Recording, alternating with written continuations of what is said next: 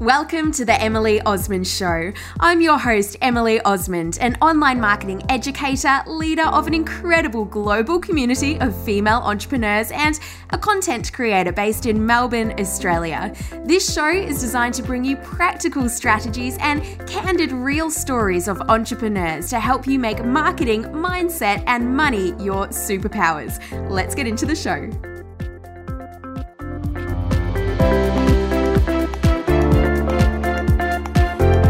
This episode is proudly sponsored by Carpet Court Australia. I'm building a house for the very first time, turning a knockdown into two beautiful homes in Melbourne. Our project is called the Bellfield Build, so be sure to follow me on Instagram at Emily Osmond to see some snippets as the build unfolds. We are thrilled to be partnering with Carpet Court, Australia's largest flooring and blinds retailer, as the flooring supplier for our project. In this episode, I'm speaking with Darren Palmer, who's been an ambassador for Carpet Court for eight years and who is widely regarded as one of Australia's most renowned and influential interior designers. Darren is a judge and presenter on the four time Best Reality Program Logie Award winning show The Block. He has regularly contributed articles to a selection of Australia's premier home and lifestyle publications, and he has released two books Easy Luxury, an expert guide to creating your perfect home, and Home Space, changing the space you have into the home you love. 2017 saw Darren launch his own soft furnishing and interiors range Australia wide with department store Myer. In 2018, Darren teamed up with the Interior Design Institute to create his very own accredited online interior design course available worldwide, along with launching his own tailored homes with GJ Gardner Homes.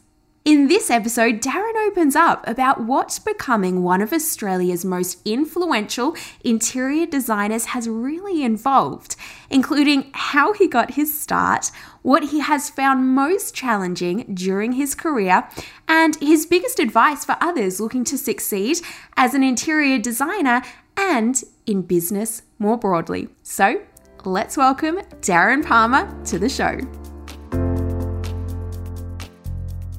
Well, Darren, thank you so much for joining me today. Absolute pleasure to be joined by you today. It's funny, I know a lot of my community are going to be very jealous, but I think the person that's the most jealous is actually my partner because he just loves your fashion sense. Oh, Every time oh. we're watching the block, he's like, well, I've got to write, like, I've got to take note of what he's wearing. He just looks so good. Do you know what? It, it helps to have a husband to help you get dressed because my fashion sense isn't as good as his and I take him shopping for everything for every season always. And I'm like, what, what about this, babe, and this? And he's like, maybe not that, maybe this. And that's why I end up looking so well put together because it's two heads better than one. Well, Darren, it is great to have you here. Everyone really in Australia knows who you are, but for anyone that hasn't heard of you before, who are you? What do you do? I certainly wouldn't be offended if people didn't know who I was, honestly.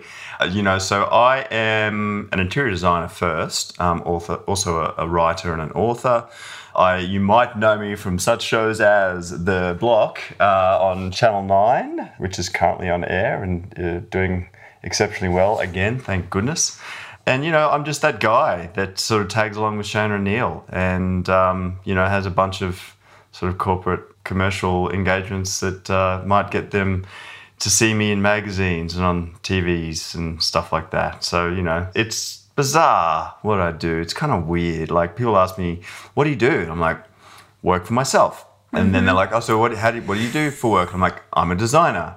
And they're like, "Okay, cool." And so like, "What do you design?" I'm like. okay, how much do you want to know? I design houses, I design apartment buildings. Um, I have got an education course. I've written two books. I've uh, I work on TV. I, you know, and, and they're like, okay. I'm like, yeah, like do like I do like seven different things. I'd say I'm a jack of all trades, probably a, a master of none. Oh, I don't know about that. It's funny though. It's kind of like the slashies. Is that what they say? Oh yeah, I'm such a slashy. Outside of all the things that you're involved in, writing your own books on TV, what do you love to consume in terms of maybe what you're watching right now, or reading, or listening to? So we've just finished school holidays, and I have watched so much children's animated content that I truly love with all of my heart. So it really is not laborious for me. We've watched Captain Underpants, we've watched Kipo and the Age of the Wonder Beast. We literally devoured a whole season yesterday, uh, all at once because it's excellent. And yeah, that's pretty much what we watch. I mean, we watch sort of, you know, family friendly stuff. Uh, and when I'm able to watch stuff on my own, I just watch sci fi and anything that blows up. Yeah, I'm a Oh, massive wow. nerd, like a big giant nerd. So Marvel, Star Wars, Star Trek Discovery, like I'm all over it. I just I love that stuff. I Love it. I know I'm a massive dork, like a huge dork. Speaking of, when you were growing up, what did you want to do? Did you always want to be in design? How did that happen? You know, uh, I've said this so many times it sounds cliched to me, but it is the absolute truth.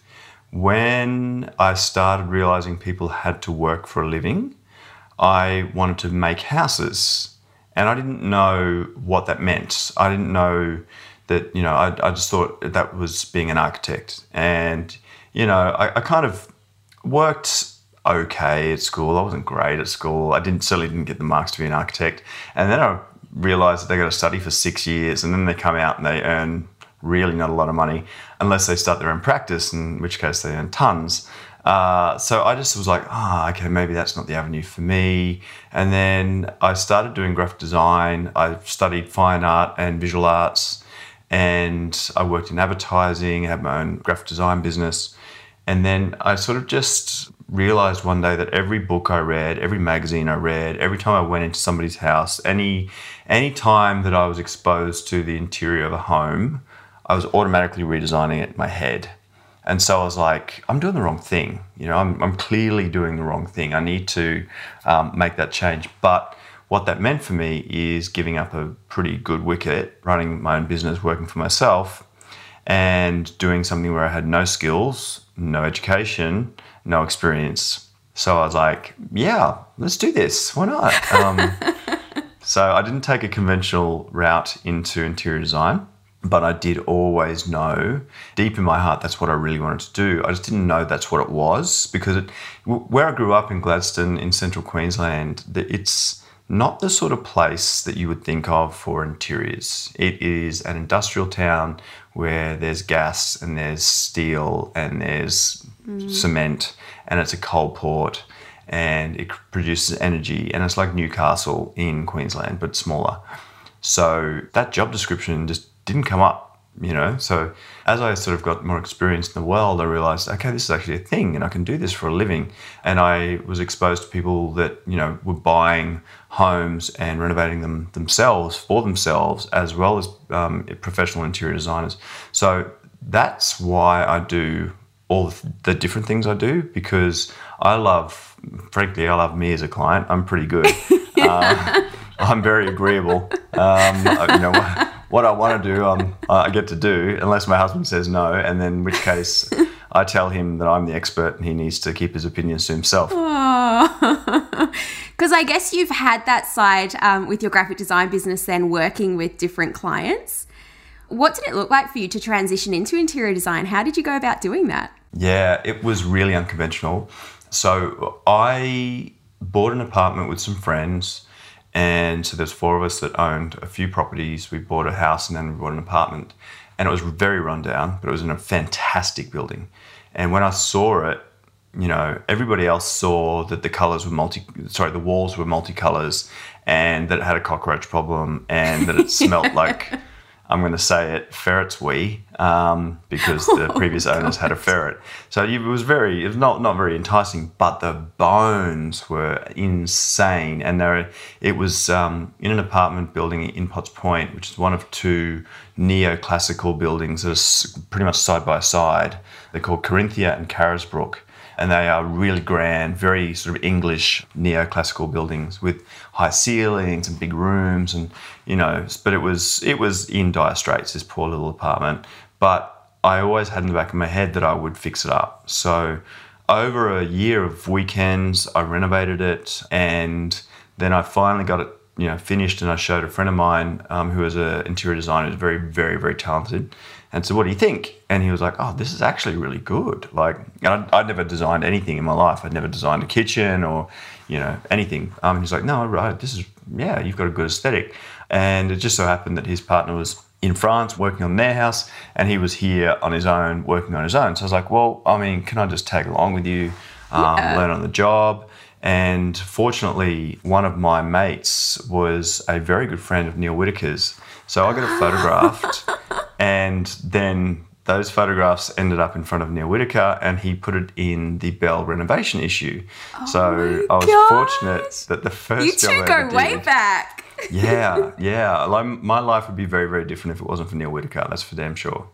I mean, it's. We've got such a crisscross path. It's it's unbelievable but yeah, so then you know I got published, I got more work, and I got more experience, and you know I finally started to get the confidence to be able to call myself an interior designer, not because I had a piece of paper, but because I had a great deal of experience.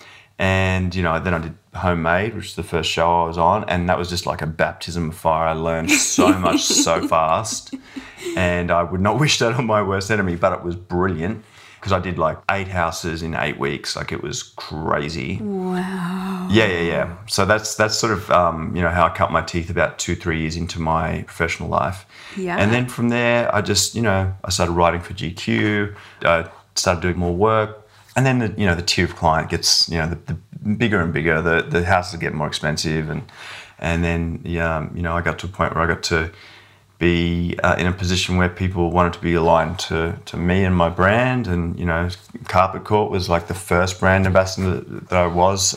So that was quite amazing, like very, very early on in my career. That's special. Bef- yeah. Um, before I was a, a, a, block judge permanently, they saw me on the season before where I was just a guest judge and they're like, hey, we really like what you're about. Would you be our ambassador? And that was like, God, eight, seven, eight years ago. Wow. Crazy. Yeah. And then since then, you know, there's been, I've got a range at Myer. I work with, you know, brands like Audi and Hafele.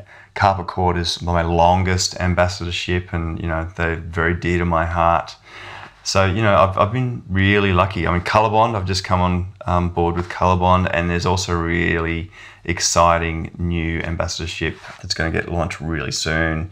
That's very exciting in the interior space. So um, yeah, watch this space on that one. I've written for House and Garden, Domain, and GQ, and all these amazing opportunities that I just never ever would have dreamed that I would have the opportunity to be a part of. I'm sure I've forgotten like a bunch of corporate um, partnerships that are very important, like Myer.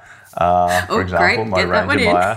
definitely, definitely need to mention that one. But they're all really important to me, even if I'm blanking right now. That's it's it's quite an amazing place to be, where my business is so diverse that I don't have to do the same thing every day. I get to do different things all the time and be in different places. And you know, I might be renovating my house. I might be spray painting my house. Um, you know, or I might be in hair and makeup and shooting an ad or anything in between. I'm designing an apartment building at the moment, you know, and so there's all these different facets to what I get to do, and it's um, it probably sounds like I work all the time, and I don't. I also have a really nice balance between family life and and work life. I'm not a workaholic and I'm not a perfectionist anymore, and I used to be both those things, and that's probably one of the biggest lessons I've learned is that um, it doesn't have to be perfect to be right and you know I don't have to be the best to be good. People listening, I know that they're just going to love that you've said that because I know so many of my audience they they do struggle with that perfectionism and then also that probably the imposter syndrome too. Was that something that you had to work on? Absolutely. I think any professional or anybody coming up uh, has struggled with um, imposter syndrome. I know people at the top of the food chain, at the height of their careers, in massive, big jobs, in big companies, that still feel like they don't quite belong where they are, that they were just lucky to get there. And you know what? There is a degree of luck in these things, but I would say the key is to diligently make the most of every opportunity that's before you and then see what opportunities you can actively make come from that opportunity. And as you do that, one opportunity then might branch into three, and then those three branch into, you know, nine, and then nine might branch into 81, and then, you know, you just exponentially get bigger and bigger and bigger because you don't know what's going to come from the thing that you're working on now. But if you put everything that you can into it to make it the best you can without being a perfectionist, without doing going so far down that rabbit hole of everything has to be perfect so that it's it's good enough, that's not true. You're actually I've found I'm better off doing 100 things at 80% than doing 10 things at 100%. I laugh because this that's what I'm like. And then my partner's like, you do it once and you do it right. Is your like coming to that realization I just think's the best because you just get so much more done. What like how did you come to that realization? You want to know the truth? I'm going to tell yeah. you the truth. I'm still a nightmare. Like every time, every time I design something new or I have to crawl outside of my comfort zone and do something outside of my box, I always am wrapped with self doubt. I'm always the one that's like, this is crap. I just, I, I it's no good. This isn't going to work. I mean, I work with a charity called Your Town, and I've worked with them for the last six years or something. I recall very vividly almost every year. I will do it on paper. I will plan it out. I'll buy it all. I get it put there. And but but when I'm planning it out, I'll I'll sort of be really down on myself, and I'll I'll say to Olivier, my husband, I'm like, this is not going to work. It's going to look terrible. And he's like, I'm pretty sure that's not true. Um, history has shown that that's not accurate. But let's see. And then I will do the job and then I'll call him from the job when I'm standing in the finished um, finished result, and I'll be like, "Babe, this is amazing." And he's like, "Surprise,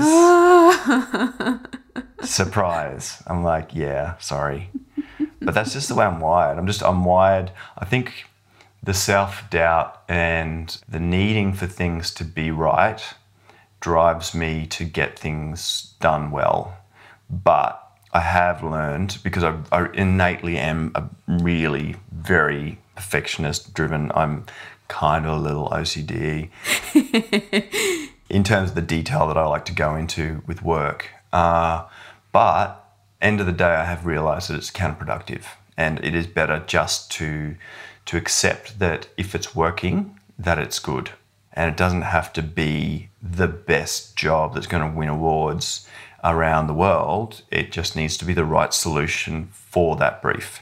And if it does that, I'm happy.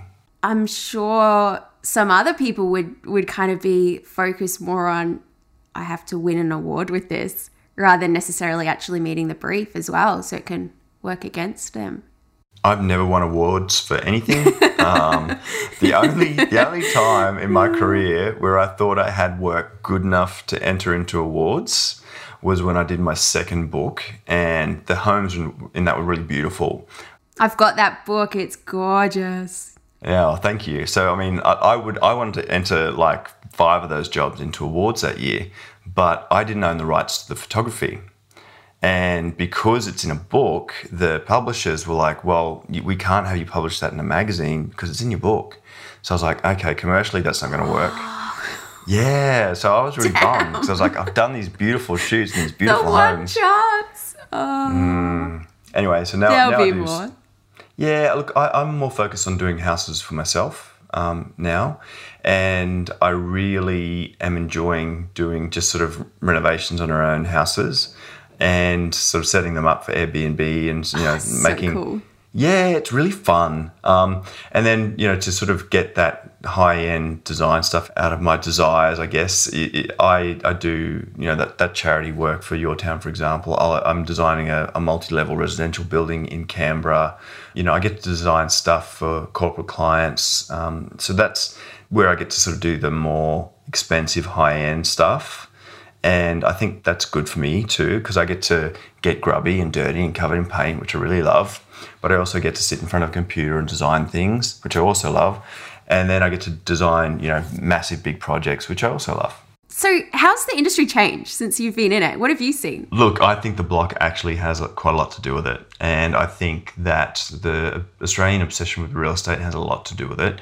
And by it, I mean um, a greater level of education for the general populace to understand the language and fundamentals behind design so that having design discussions with clients is so much simpler because you have much less ground to cover at the beginning. Whereas when I started designing 15 years ago, you know, some of the terminology that we'd use, you know, it wasn't common vernacular.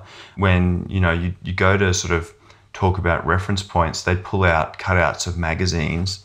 Hilariously, sometimes they pull out magazine cutouts and be like swiping through. I'm like, that's mine. And they're like, and that's mine. That, that one's mine as well. And they're like, oh, cool. Okay, so you're the right person for this job. I'm like, yes, that's that's why you get published. But you know, that's that's the difference. Another difference is now because of Instagram, because of Pinterest, you can self-publish. And so being in a magazine isn't what it used to be, which has also really affected the magazine industry. So online has really changed the landscape. There's definitely a place for books and for magazines. They are beautiful, tactile things that you want to interact with. But because of Pinterest and because of the block and because of the sort of saturation of really good reference points out in the just in the populace, then I, I just feel like people are better educated. They've got a, a stronger opinion that's more informed. So that can be good and it can be bad. And you know the, the bad side of, of reality TV deadlines and you know what we've seen, for example, with contestants and Pinterest, is that you know there is this sort of blurred line between reference and replication, and there's this blurred line between realistic timeframes and TV timeframes. Uh, TV timeframes are real; they really happen in that real time frame. It's just it takes a lot of infrastructure and a lot of systems, a lot of planning, a lot of manpower, and a lot of expense to do it that way. That's why you don't do it that way in real life. But we, I, I have a lot of people, um, you know, tradespeople going, "Oh, you can't do a bathroom in a week." Yeah, you can. You just have to do it a really specific way. And in reality, a tiler doesn't want to work anywhere near a, a plumber or work with an electrician in the space. But on, on the block, they all work in the same space at the same time because they have to. So, you know, I think it's to go full circle, I think there's a lot better education and it's a lot easier to have design conversations now than it was when I started out. But the flip side is, you know, you do see some really blatant copying of work out there. So I think that is definitely one of the downsides of having this sort of proliferation of, of ideas out there. I always like to say if you start with a brief and you write down what you're trying to achieve in the project you're doing, and then you find lots of reference, and then you sort through the reference and edit the reference so that you've got a lot of commonality in the reference, and then you use the base of the commonalities in the reference and run it through your own aesthetic filters and refer it back to your specific brief, then you can't be copying people. You can't, if you do that, what you do is going to be new. But if you just do a lick and stick of somebody else's idea in your room at home, that's fine. That's cool. I mean, not everybody has the capacity to do what I've just said. You know, it, it does take quite a lot of left brain, right brain thinking to be able to go, I need to be pragmatic and practical as well as creative. But it is important I think, to not rob yourself of the opportunity of expressing yourself in your own space, in your own home, in your own way, with your own rooms, with your own aesthetic. You're robbing yourself of the opportunity to discover what that is if all you do is copy the work of somebody else because you've seen it and you liked it. I feel as though that also takes a bit of bravery to actually be like, you know what? I haven't really seen this before, but I'm just really feeling this is what I want to do. What do you what do you say to people that maybe that's because they want to express themselves, but they're like, that's not what I'm seeing on Pinterest or Instagram? It's really funny because I don't really adhere to trends. I don't really. People ask me, you know, oh, what's what's what's going to be the latest trend, and I'm like, don't care, because trends. It's not because they I, I I don't respect their place it's because by the time we see a trend in mainstream print and in stores, it has been through. Okay, here's a perfect example Devil Wears Prada, right? You know the cerulean blue sweater? So Anne Hathaway walks into a room and they're just debating over belts and she scoffs under her breath. And Meryl Streep's character, you know, turns to her and goes, Do you think this is amusing? And she's like, They look exactly the same to me. She said, Okay, this is cerulean blue. And it started in, you know, on this catwalk and this on this fashion show, and then it made its way through to this point, and then to this point, and then to this point, and all the way down to trickle to that discount bin um, jumper that you're wearing right now. but this is this is the cycle of fashion. Fashion moves really fast. It does it does go sort of runway through to sort of discount bin very very quickly. Interiors run slower than that, but the trends are, are they're the same. If you've seen it, sort of what you see in Salone de Mobile or God, what's the Paris one? Oh. Maison des Objets. Yes, thank you. So you know, if you see it there, you're going to see it here, you know, a year later or so. And I think by the time you see it um, sort of mass produced, it's probably the end. What people are doing now is far less relevant than what is coming. Trends are like periods in architecture used to be, except they used to run over generations. You know, they go from high detail to low detail to high detail to low detail you know, you'd go sort of Italianate to sort of simplified, um, back forth, back forth. But our trends don't do that side by side anymore. They stack. So you've got six different things happening at once, but there will still be this sort of um, reaction from one to the other. So that, you know, whilst you've got sort of pastel muted tones, you're inevitably going to have to be getting sort of bright, vibrant, saturated gem tones after. You know, if you're getting lots of artisan handmade craft stuff, inevitably the next thing is going to be really sort of minimalistic, pared back, simplified interiors. You know, someone asked me the question the other day, what trend do you think is coming? And I was like, well, I mean, we've seen the 30s come back, the 50s come back, the 80s and the 90s are all back. That's all now. Inevitably, the 2000s have to come back, and that sort of 2000s minimalism has to come back. I hope to God it's not the white chrome stainless steel glass bland version that we saw. One of the other great sayings I love, which also comes from fashion, is if you were there the first time, the second time around, it's not for you. And so the same applies to interiors. I remember the 80s. I was there. Yeah, wasn't cool. Um, so I'm not going to try and be the 80s now because I've been scarred by the memories of the 80s then. Um, but people are really, really interpreting the 80s in a really cool way. So, one of the things I like to say is that if there was beauty in something um, in a period, at some point, if there was beauty in it ever, that beauty is still retained. You just need to find it and then process it through a contemporary lens to reinterpret it in a modern way. But that beauty doesn't ever fade, it just goes out of style. But if you can just find that and just rejig it, then it'll come back to life. So cool. I love how you describe this. Thank you so much. I got a couple of last questions. You did mention it, like you have touched on it, but I would love you to talk about like your brand and the different pillars under it because you do such exciting things. What are those different, I guess, parts of your brand? It is so interesting that's the way you phrase that because that's exactly how I see my business. It's a brand with pillars and that is exactly exactly the work that I did um, five years ago to sort of work out what really do I stand for and what do I want to achieve. Um, my mission is to democratize design. I want to make design so available cool. to everybody. Yeah, that's that's that's what I'm trying to achieve. So that at any price point, no matter what you're looking for, you can either you know buy a candle or a cushion or a bed cover, you know, or a book, or you can buy a, ticket in, in a lottery to win a house I've done, or you can buy an apartment that I've designed, you know, all the way up to some experience that, you know, money can't buy.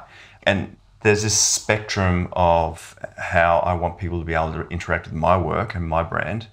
but I also want to make sure that the education is there so that people can make informed decisions, so that they can make decisions for themselves in their own homes and feel confident because they understand the foundations of what good design is about. So my pillars, my brand pillars are inspiration, aspiration, education, right? So inspiration is about, you know, putting out great work. You're inspiring your audience so that they can learn, right? Um, and, and, you know, just absorb. Aspiration is that high end stuff. So the, the, stuff that you know you want to do it's really cool that like people will be like, okay, I can't do that in my home, but that's really amazing. And then education is about just making sure people have the information so that they can use the other two pillars and they can go shopping and they can buy things that might have my little cute logo on it so that they can feel like they've got a piece of design that they can trust, that they know is going to work, and that they ha- has been passed through my lens so that when they take it home, they know that it's it's good um, and they can trust trust that it's a, a good design piece and it's going to work in their homes. That's what my brand's about, and what that looks like for me on a on a day to day basis is, you know, I get to align myself with businesses I never believed in a million years I would ever get to work with. I've created entertainment suites for Audi for the MCG. I've done some really amazing stuff that I just like this little country kid never would have dreamed were possible at all. So I'm eternally grateful for what I've been able to experience, but I have worked really super hard to get it. And I've done a lot of work on knowing what's right for my business and my brand and what isn't right for my business and my brand. And I believe saying no and being very clear on what your vision is and only saying yes to the things that align to your vision and align to your goals. That saves you a lot of time, a lot of heartache, and will also allow you to make space for those things that you say no to to be taken up by someone who's going to passionately say yes.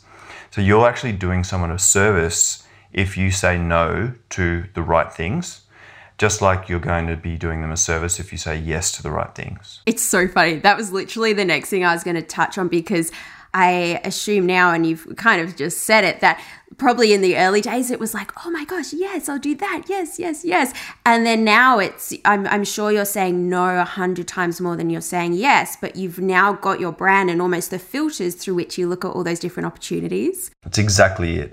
And in the beginning, you know, it's very natural because you're sort of scrambling for work and you want to get experiences and, and you also don't necessarily know what you want or where you want to be. Um, I think it's a really healthy place to be when you're starting out. You got to do it. Sort of go, you know, yeah, I'm going to try all these different things. It's like having vanilla sponge cake and then thinking, well, that's my favorite cake, but I've never had any other cake. Mm. Right? When you start trying different um, aesthetics and, and looking at different geographic locations and trying out different styles and, and using different materials, you know, that's where you start to define what your own aesthetic is about. And then that's when you start to get some clarity on the sort of jobs that you want to attract. And then when your aesthetic starts to be defined and you have a identifiable style, then that's when other opportunities open up. So yeah, it's definitely through being able to have a clear vision of what I wanted to achieve that I've been able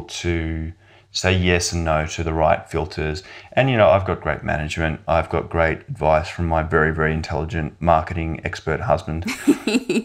so he, he's like my proxy CEO, and I sort of run everything by him as well. It does take some tenacity to say no. Sometimes, often. Um, sometimes when you say no, you say no hoping that the thing that you're waiting to say yes to is going to come. And sometimes you can say no to the, the wrong thing. Sorry, you can say yes to the wrong thing, and it takes away the time that you would have had to do the right thing when it comes. So it's very important to have faith that if you know where you're going and you know what you want, that the right opportunities will eventually land in front of you if you keep working towards the goal.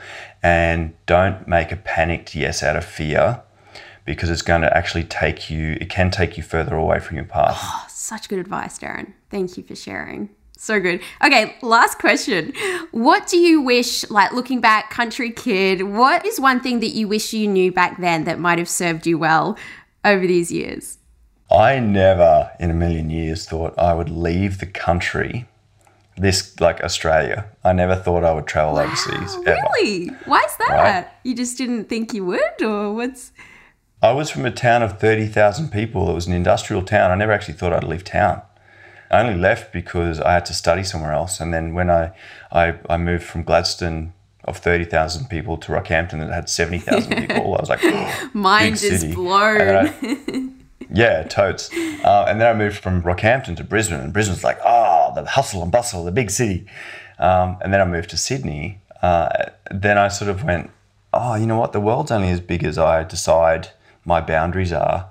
And maybe I shouldn't just put myself within this fence. Maybe I can hope for bigger things and, and dream for things that I thought maybe I shouldn't dream for. And, you know, maybe anything's kind of possible if I allow myself to believe in myself. And, uh, you know, I guess where I'm, where I'm going with that is I kind of wish I'd studied French like at school when I was forced to, because I came out of school um, knowing Je m'appelle Darren, je suis Australien, and um, Australien. and yeah, uh, my, my husband's French. Yeah, we've been married for 10 years and we've been to France a lot. And I have French in laws and a French sister in law and French niece and nephew. And uh, I don't speak French. You don't? You haven't picked it up? No. Well, on that note, Darren, it's been such a pleasure to speak with you. Thank you so much for joining me. Absolute pleasure to speak with you, and um, thank you very much for your pleasure. time. Where can everyone go to find you? Where's the best place? DarrenPalmer.com is the place to go if you want to just find all the links to to find me. But Instagram is really, you know, probably where I do. I'm the most active, and um, Darren Palmer official on Instagram follow me. I've got lots of fun things to say, and I uh, you'll see me either dressed up or covered in paint, or somewhere in between. Love it. Thank you, Darren. Thank you for listening to the Emily Osmond Show, brought to you by my Instagram freebies, which you'll find at emilyosmond.com forward slash free. So please take a few seconds to leave me a review, subscribe so that you don't miss an episode, and be sure to take a screenshot of this podcast, upload it to your social media, and tag me at Emily Osmond so I can give you a shout out too. Until next time, remember, connection over perfection. You've got this, and we'll speak soon.